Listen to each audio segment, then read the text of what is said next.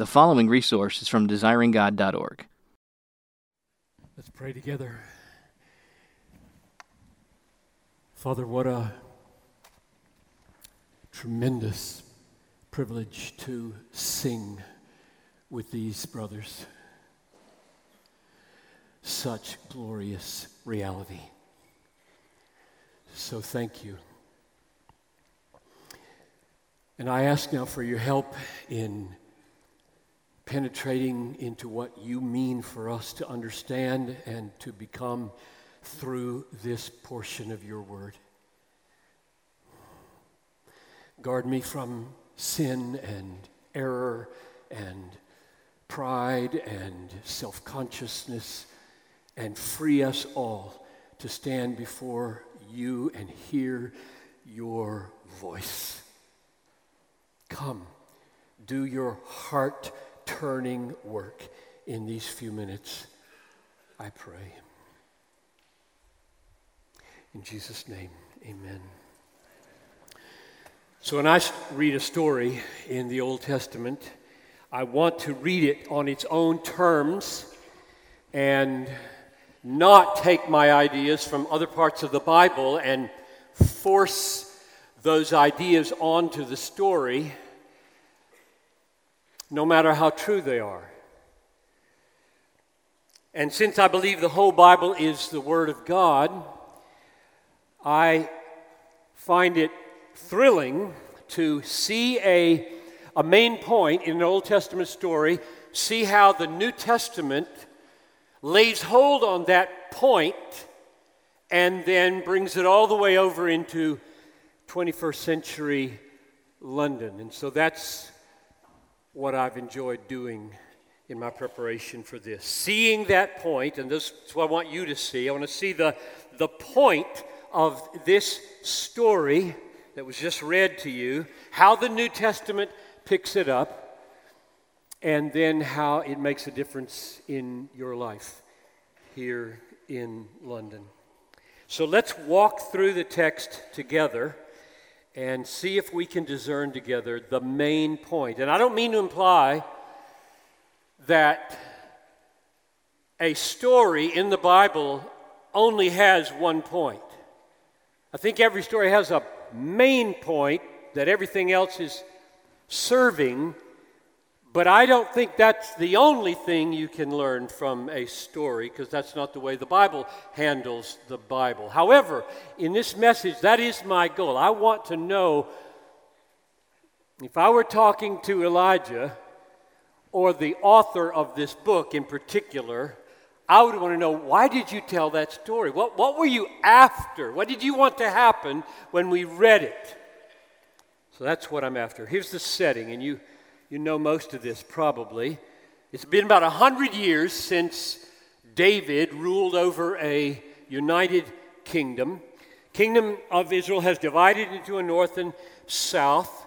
Ahab is the king, and he has forsaken Yahweh. He is serving the idol of Baal, and his wife, Jezebel, the infamous, has driven all the true prophets into their caves, and Elijah is the dominant spokesman in that day for God, and he has prayed, and it's been without rain for almost three years.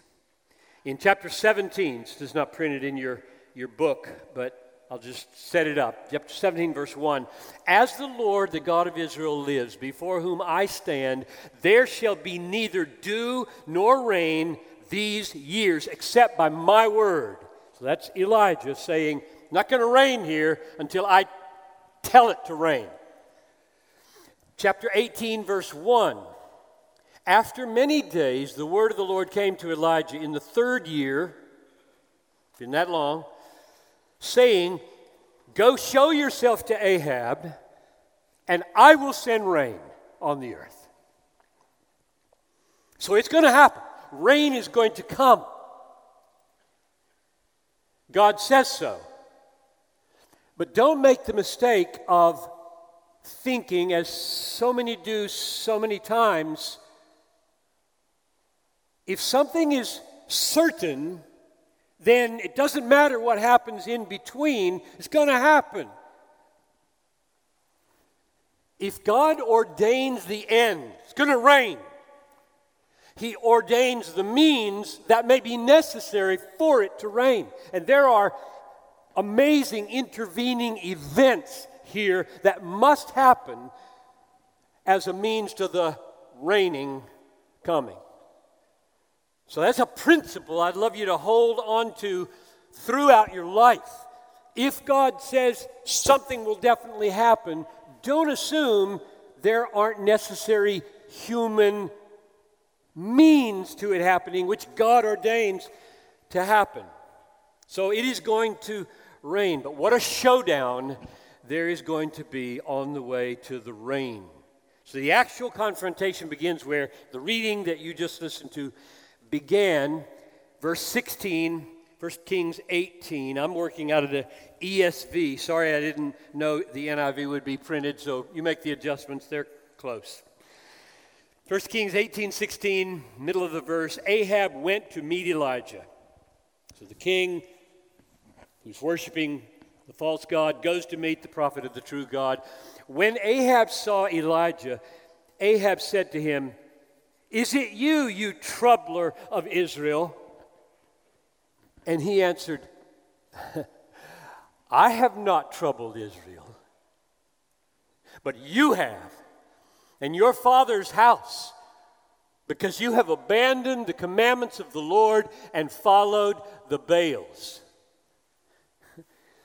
You think this famine is trouble, Ahab? You're going to see trouble real soon. And I'm not the problem. You're the problem. I'm just a voice.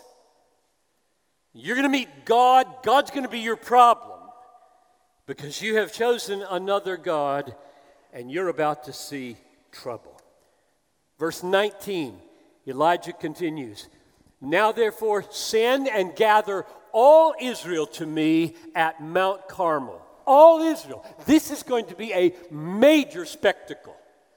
Elijah is setting this up for something absolutely stunning, nationwide. He goes on, and the 450 prophets of Baal and the 400 prophets of Asherah who eat at Jezebel's table. So she's got her own special idol and her own special prophets. And I want all of them here to see what's about to happen. Verse 20. So Ahab sent to all the people of Israel and gathered the prophets together at Mount Carmel. And Elijah came near to all the people and said, How long will you go limping between two different opinions? That's a very loose translation. I'm going to even check what you got there in the, in the NIV. If the Lord is God, follow him, but if Baal, then follow him. And the people did not answer him a word. Now, it may be that the point here is stop being indecisive. That, that might be the point. What a, a tragic waste. I mean, I'm, I'm looking at you, men although it's so dark, I can't see your faces up there. And if anybody wanted to turn the house lights up just a bit, that'd be nice. But I'm not going to complain. I'm in London. You do what the London people do. I like to see my. Um, I'm looking at you men and I'm thinking, what a waste. What an absolute waste. If you stand between two things and can't make up your mind, I know there's church and there's God and there's Jesus, and that's what I was taught as a kid. And, but I've got all this that feels so different, and you don't have any resolve to go either way. That's a waste. What a tragic waste. To be a fence sitter all your life, to be wavering all your life. That might be the point here.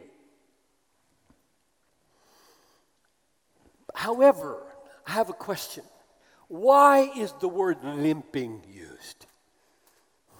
Hobble, limp and hobble. It's not a real common word in the Old Testament. How long, verse 21, second half of the verse, how long will you go limping or hobbling? Like you're lame, like you're lame. Why does he, why does he bring up this image of lameness? When you are worshiping a false God.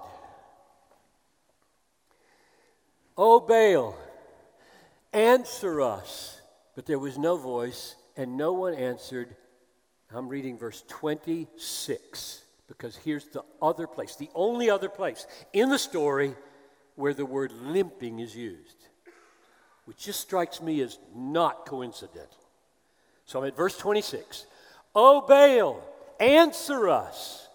But there was no voice, and no one answered, and they limped, same word as back in verse 21, they limped and hobbled around the altar that they had made. I'm going to suggest another point. Maybe they're not mutually exclusive. That when he is crying out, Why do you go limping between gods? Why do you go limping toward Baal? Is that if you walk away from the true and living God and you start to embrace a false God, any false God, Baal in particular, if you if you start moving that way, you will limp all your life. You will be a lame man. The world may call it a dance. They may say you are strong. God says you're limping, you are hobbling. I think that's the picture that this author wants to create. Verse 22 Then Elijah said to the people, I, even I only am left, a prophet of the Lord, but Baal's prophets are 450. Now, these are not good odds. 1 to 450. And that's the way God likes it. And it's about to get worse in just a few minutes. Verse 23. So keep in mind, God likes it this way. Let two bulls, verse 23, let two bulls be given us, and let them, the prophets of Baal, choose one bull for themselves and cut it in pieces and lay it on the wood and put no fire to it. And I will prepare the other bull and lay it on the wood and put no fire to it.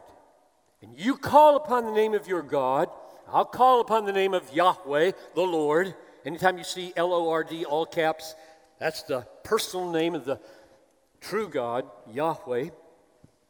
I will call upon the Lord, and the God who answers by fire, he is God. And all the people answered, It is well spoken. Then Elijah said to the prophets of Baal, Choose for yourselves one bull and prepare it first for you are many. it's like, you're 450, I'm one, I get to go last. Verse 25, middle of the verse. And call upon the name of your God, but put no fire to it. And they took the bull that was given them, and they prepared it, called upon the name of Baal from morning till noon, saying, O Baal, answer us. But there was no voice. No one answered, and they limped around the altar they had made. Verse 27 And at noon, Elijah mocked them. He mocked them, saying, Cry aloud, for he is a God. Either he's musing or he's relieving himself or he's on a journey, or perhaps he is asleep and must be wakened. And they cried aloud and cut themselves. After was their custom. They did this all the time. They cut themselves with swords and lances until the blood gushed out upon them. Now, biblically and experientially, and maybe you've had the same experience, biblically, I would say, and experientially, mockery is of limited value in the ministry. Just, just a little bit. I mean, there's some, some tweeters and bloggers and Facebook users that are specialists. Um, and, and I just, I just want to say it's of limited value. But in saying it's a very, and I mean very limited, a pastor who specializes in mockery is probably not going to edify his people very much. He might be viewed as clever and, and get a lot of followers, but uh, not going to build up his people. Probably not many people are going to be saved. However, having, having said that pastorally, there's a little place for mockery. and, and when you use it, use it well. Jesus clearly used it. And Elijah here uses it. And it can be very powerful. So I'm just saying that there are moments in your dialogue when you see somebody so self destructive, dragging people down with them, acting like an absolute idiot, ready to jump off a cliff, cutting themselves all over the place for their false God, it might be that the Holy Spirit would say, You need to say something really pointed here about that. Verse 29. As midday passed, they raved on until the time of the offering of the oblation. Probably in the evening. So this is going on all day now. But there was no voice. No one answered. No one paid attention. So you got no voice, no answer, no attention, blood gushing out everywhere, total silence. The 450 have had their turn, and what's the upshot? Nothing. Nothing. That's the payback. It's going to get worse for these prophets, really worse. Verse 30 Elijah said to all the people, Come near to me. And all the people came near to him, and he repaired the altar of the Lord that had been thrown down. That's interesting. He's not building this fresh thing, he's re- rebuilding something. Elijah took 12 stones, according to the number of the tribes of the sons of Jacob, to whom the word of the Lord came, saying, Israel shall be your name. And with the stones, he built an altar in the name of the Lord. Now, ponder this for a minute.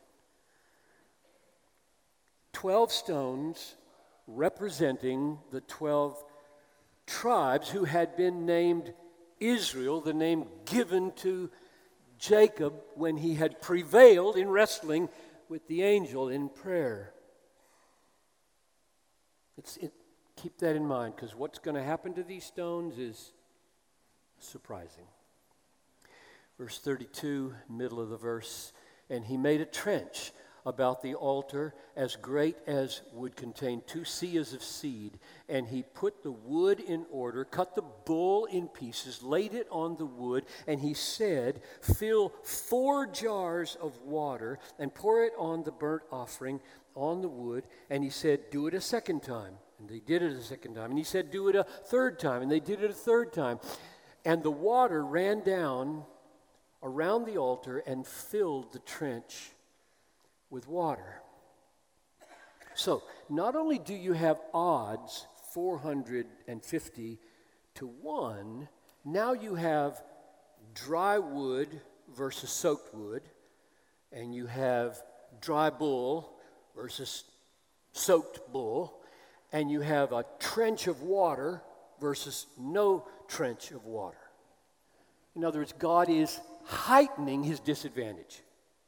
That's why I said earlier, he loves this. he loves being at a disadvantage. So if you're sitting here thinking, ah, but I'm at a disadvantage, I say, well, what's that got to do with anything as far as success goes, as far as power goes, as far as God goes? God specializes in being at a disadvantage. And you know this, you know it from the Bible. Think of the story of Joseph, right? In prison just before he becomes vice president of Egypt. Or Gideon, 300 just before he defeats the Midianite horde. So many they couldn't even count them. 300 people take care of them.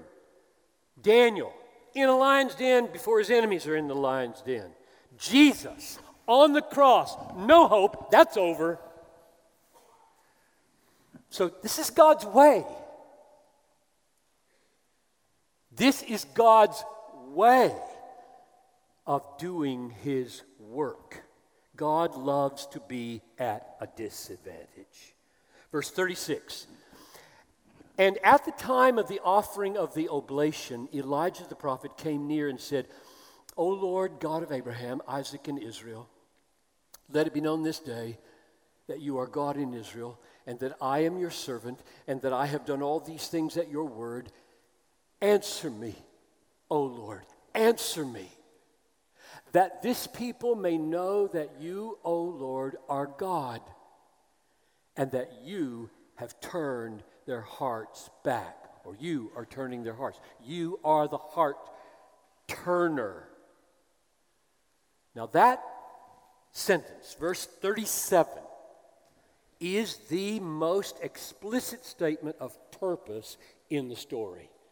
So, all my tentacles of attention are up.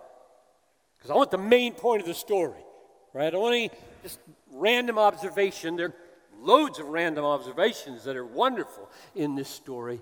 But here you have the prophet himself asking God to do a particular thing. And we'll be back to it in just a minute because I do think verse 37 is the main point of the story.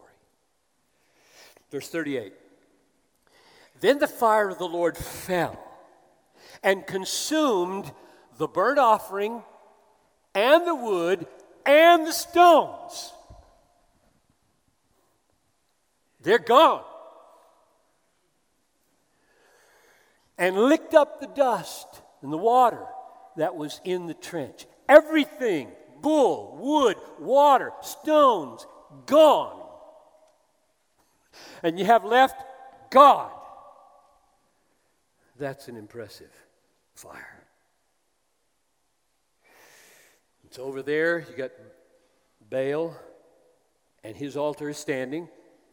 Bull is still there. The wood is still there. Limping, bleeding prophets are standing all over the place. It's all there. Religion can go on just fine. Let it go. Religion just fine. Religion does its work just fine without God. It's all over the world.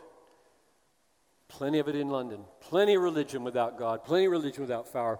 Plenty, plenty of religion without power. Just goes right on. But when God shows up, He's the main thing. So don't toy with Him, man. Don't limp around like, oh, maybe I'll get religious someday, or you know, maybe I'll get serious about my religion someday. That's very risky. This God is not to be toyed with. Verse 39 When all the people saw it, they fell on their faces and said, The Lord, He is God. The Lord, He is God. Well, yes, He is. He's the same yesterday, today, and forever. Now, the reason I, I say that, I use that sentence from Hebrews, He's the same yesterday, today, and forever, is that He is the same. The God of this moment in this story is the God who's reigning over this room right now. He's the God who inspired the New Testament. He's the God who sent Jesus into the world. He's the God who planted and grows his church all over the world. It, th- there is one God, he is always the same. However,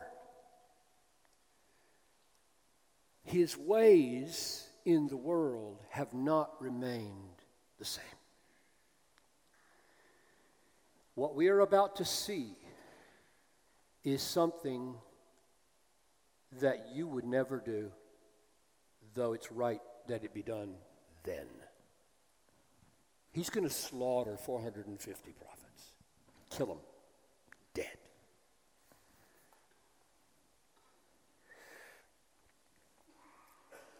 Um, God is just. God is deadly serious about sin. Suffering will always come from unrepentant sin and in the end, it will be eternal suffering. That's never changed. That's always been true. It's true today. Just sin is serious, punishment is coming. That remains the same. But here's the difference the people of God today are not a theocratic state. We're no longer defined, the Christian church, the, the people of God that Jesus is gathering from all the peoples of the world, all the nations, all the people groups. the people that Christ is gathering are not a single ethnic political regime like they were in this day.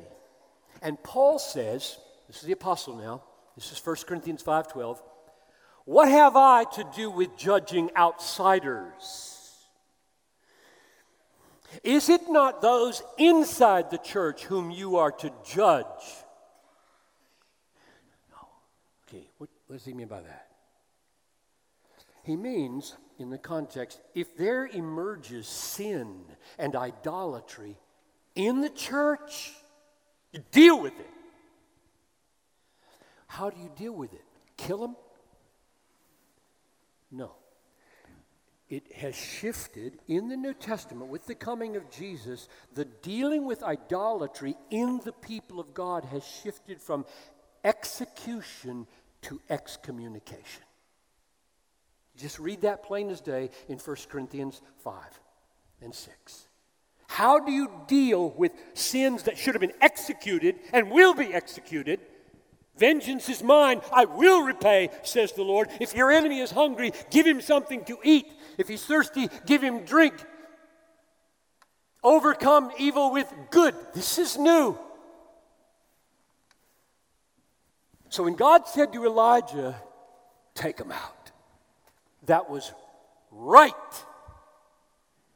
God has the right to take them out. He has the right to appoint the executioner, and He had the right to do it in that day. And He has made it crystal clear in the coming of Jesus and the gathering of a new people from all the peoples, not in a politically monolithic regime.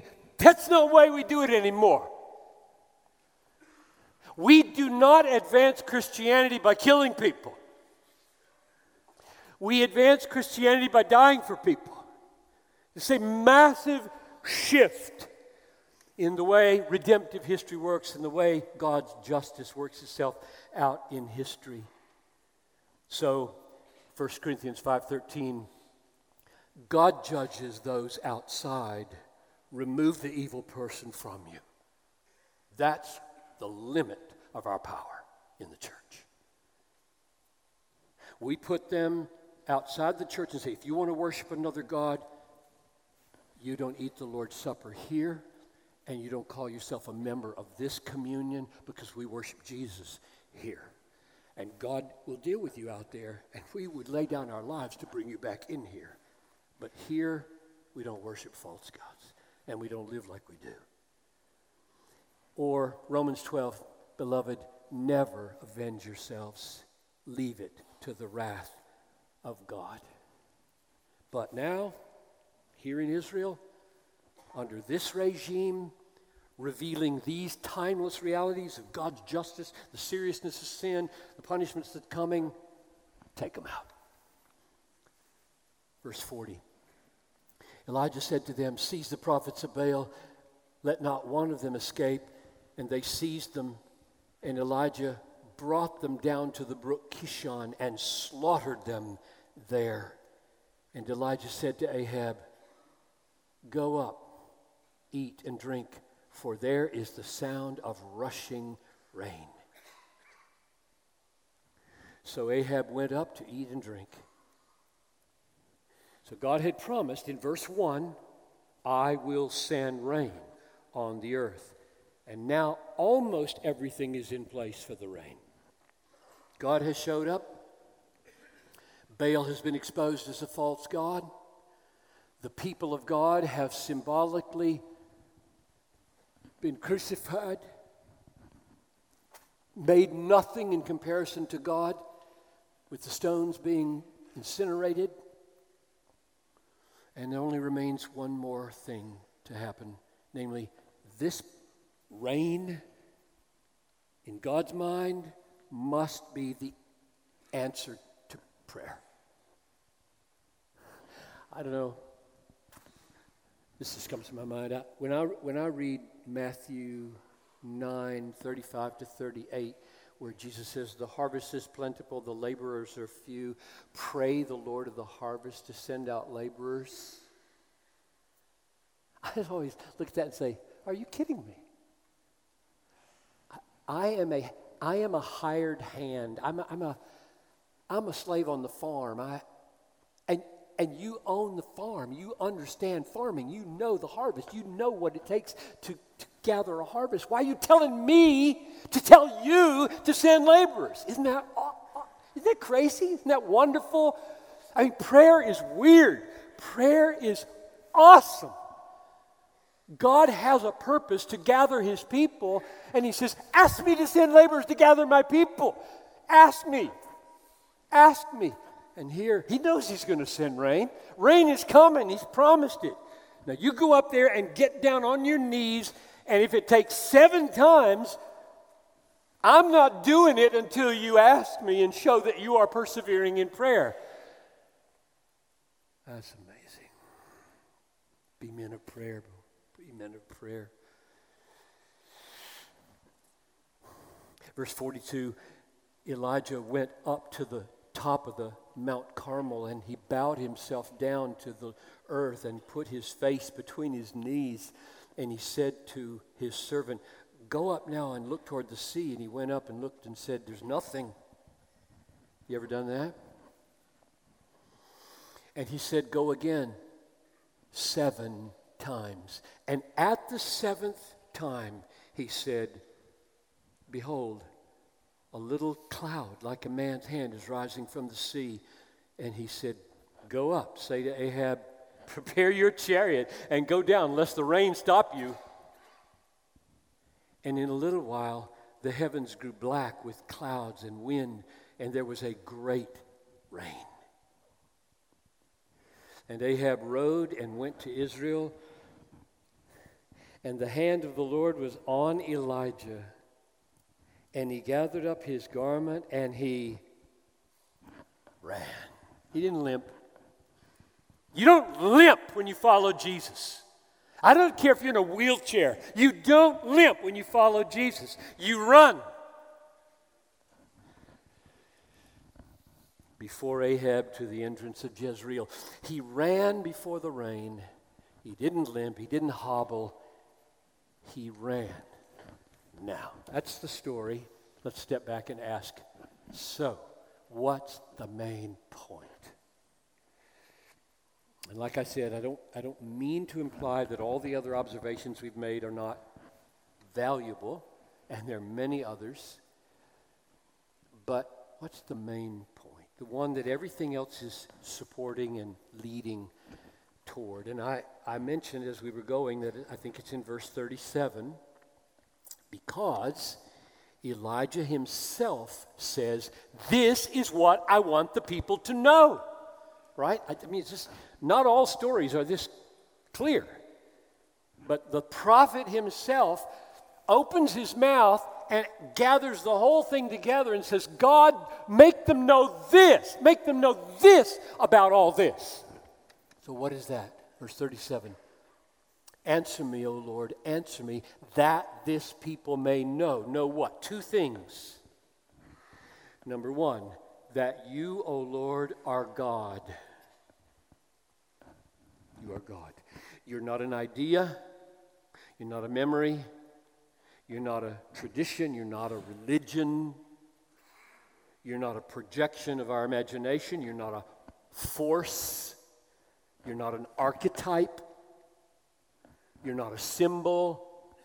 You are God, the living, active, fire sending, sin hating, idolatry destroying, prayer hearing, personal God. That's number one. Know, make them know, let them know you are God. That's really the basic need of all of us. Number two, verse 37 make this people know that you have turned their hearts back. Or the NIV, you are turning their hearts. Cause your people to know this. So this is where I'm landing here. Cause these men to know this. I think that's God's will for you from this text. Should be my prayer for you. I pray that these men from this story would discern that you, the sovereign God, are the one who turns human hearts to God.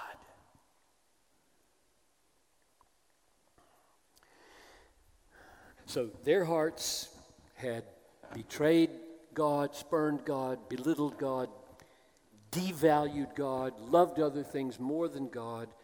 And this entire event on Mount Carmel is aiming to make God's people know if anybody turns to God, God turned them to God. That's the point of the story. So when the people cry from the heart, verse 39, the Lord, He is God, the Lord, He is God, God did that. God did that. It's true, the Lord rules the fire. It's true, the Lord rules the flesh of the bull, the, the wood on the altar, the rocks. He rules them. He rules the rain. He makes it rain when He wants it to rain. But this text is mainly about God rules the heart. He turns hearts. The Lord rules the human heart. Answer me, O Lord, answer me, that this people may know that you, O Lord, are God and that you have turned their hearts back. Know this, Israel. He, he, doesn't, he doesn't want to just say it's a fact, he wants them to know it. He's praying that God would cause them to know it. There must be a value for you this afternoon tomorrow, 10 years from now. There must be a value for you to know this. That if anybody's heart turns to God, God has turned the heart. There must be a value, a thrilling value for you to know this. That Elijah would pray it as the capstone of the event. Let him know this. I mean, I, there's people all over the world who would say, fire falling from heaven, consuming bulls and water and wood and stones. That's impressive. That's not what he, he didn't pray that they would know that. He, he prayed that they would know if your heart at this moment is getting really serious about God, God is doing that. And that to me, I mean, as, a, as, a, as an American who grew up in the South, where a kind of decisionism was so dominant and rampant, this emphasis was in my childhood never heard. When it came to a heart moving from unbelief to belief, you do that. You do that. Nobody stressed God, do it. Do it in this room. If you don't do it, it won't be done. That's what Elijah is pleading for. Now, you would think that with, at this amazing high point of his experience, that Elijah had become super confident in God to do his sovereign will among men. But you get over to chapter 19, verse 14. You should read it later today and see what happens. It goes like this I have been very jealous for the Lord, the God of hosts. For the people of Israel have forsaken your covenant, thrown down your altars, and killed your prophets with the sword, and I Even I only am left, and they seek my life to take it away. You say, Elijah.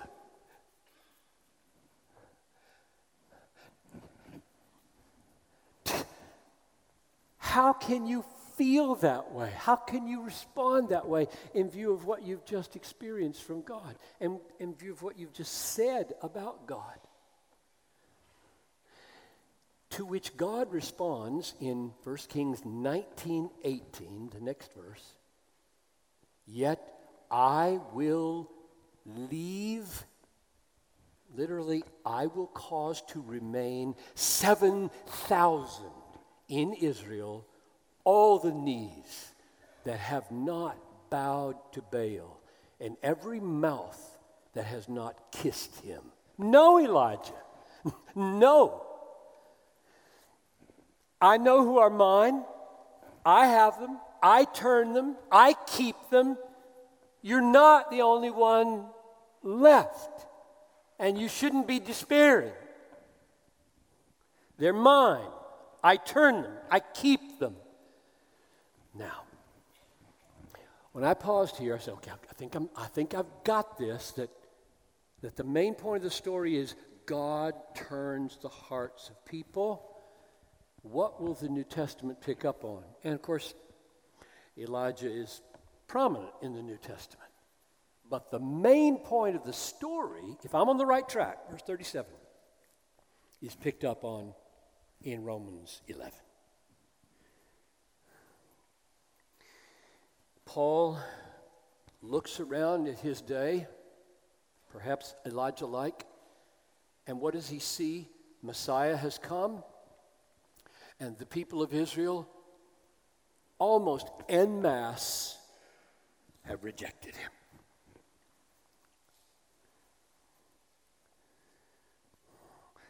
And he relates that to Elijah's story.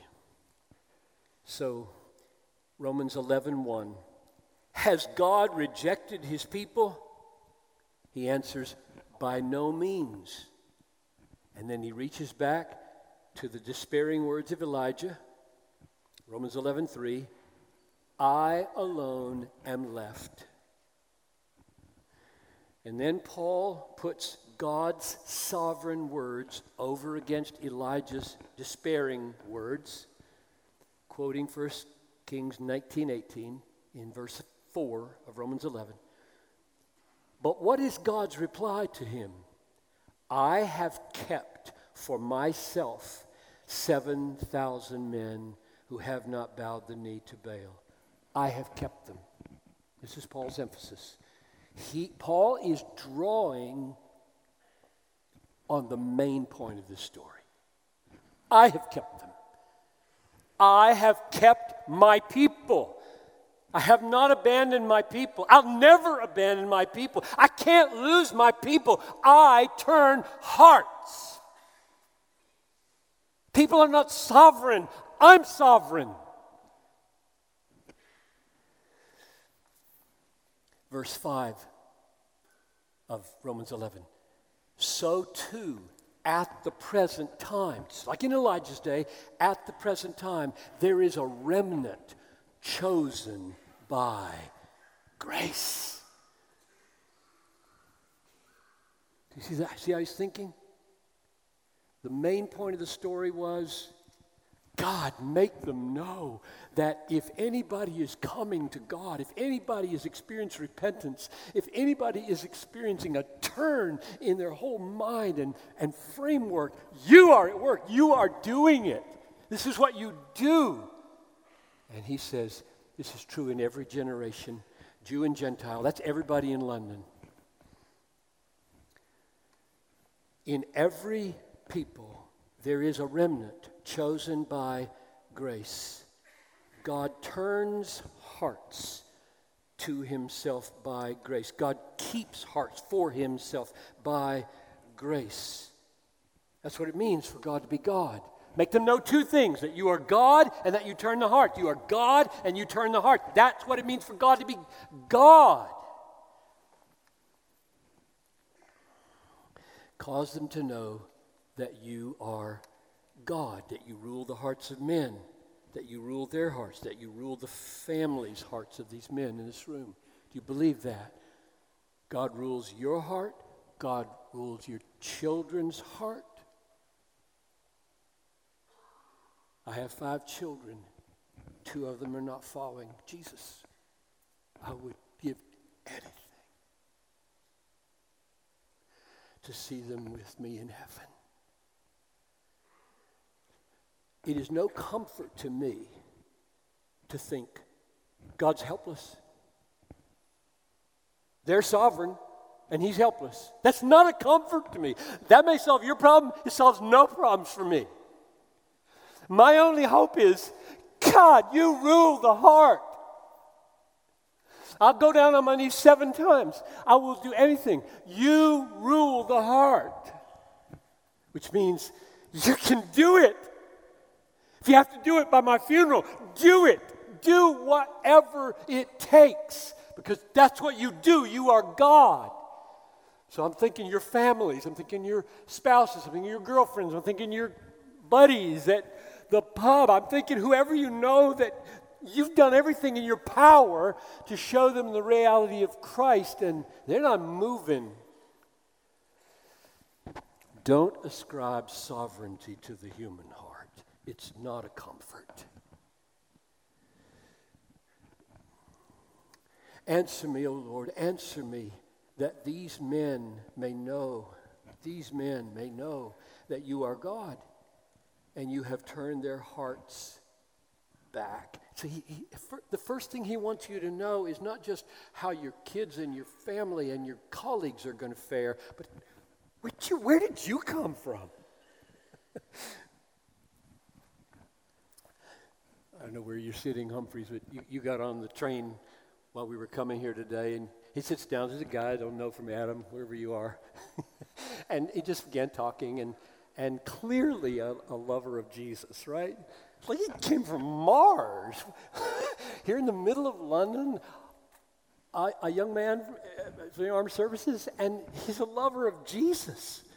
And you should ask that about yourself. Where did I come from? How did I get to be this way? How did I ever get over my disinclination to love Jesus and now find him attractive and worthy of my life? How did that come about? And Elijah is pleading with God that you would know God did that. Because how are you going to sing? How are you going to be grateful?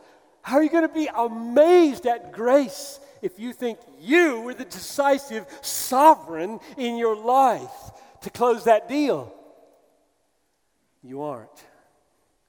God caused them to know that you are God, that you rule the hearts of men, the hearts of your families, the hearts of your colleagues, the political rulers. I mean, don't you love Proverbs 21 1? The king's heart is like a river in the hands of the Lord. He turns it wherever He wills. All these huffing and puffing Trump types. You think they're sovereign? They do.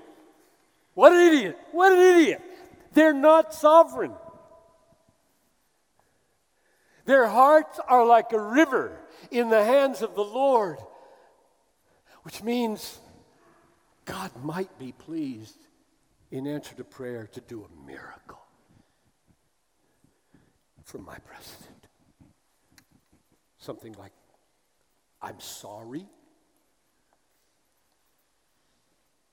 Or I made one mistake once in my life.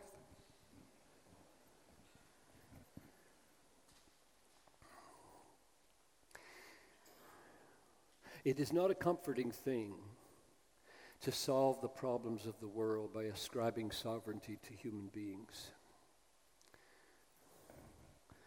So as you look out across your nation, this city, and you may fret about secularization or Islamization, Lord, cause these brothers to know you rule the hearts of men. All of them, all the hearts in this city are in God's hands. So don't be despairing like Elijah in chapter 19 be like the God entranced Elijah of chapter 18. Don't say, they have turned all your churches into shops and theaters and condos, and I alone am left with my little flock, my friends, my spiritual resilience. no, double no. You're not the only one. And it wasn't your spiritual resilience that kept you from falling away. I was talking with Richard Coekin last night. Or no, this morning at the breakfast table. And I said, I find one of the most revealing questions to ask people all over the world um, what makes you think you're going to be a Christian when you wake up in the morning? What, what, why do you think you'll be a believer tomorrow morning? And the answer to that question is so revealing. And the point of this text is if you wake up a believer tomorrow morning, God did that. we sang it. He will hold me fast. I love that song. That's my new favorite. I love, I mean, I got so many favorites. He will hold me fast. And the older I get, I'm 72. I really believe he's done that for 72 years. I have woken up a believer, what, 72 times 365? How many miracles can you experience and not be glad? But if, if you don't believe that, you, you won't even begin to feel that way. I'll just do that. I'm just a Christian, you know. I, I have a will and I'll use it tomorrow morning, get on my knees and be a Christian. No, you won't.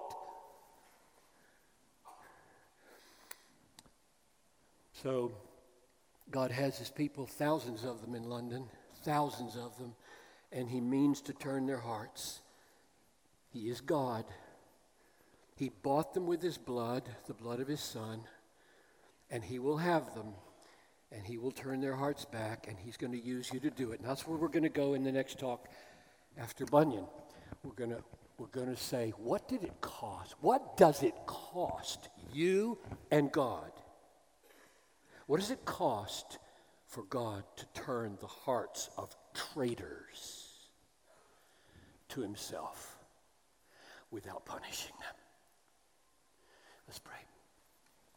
So, Father, I pray now that you would cause these couple thousand friends to know that you are God and that you have turned their hearts so that all glory, all praise, all thanks goes to you. And then give them great confidence you can save anybody. Nobody is too hard for you. I pray this in Jesus' name.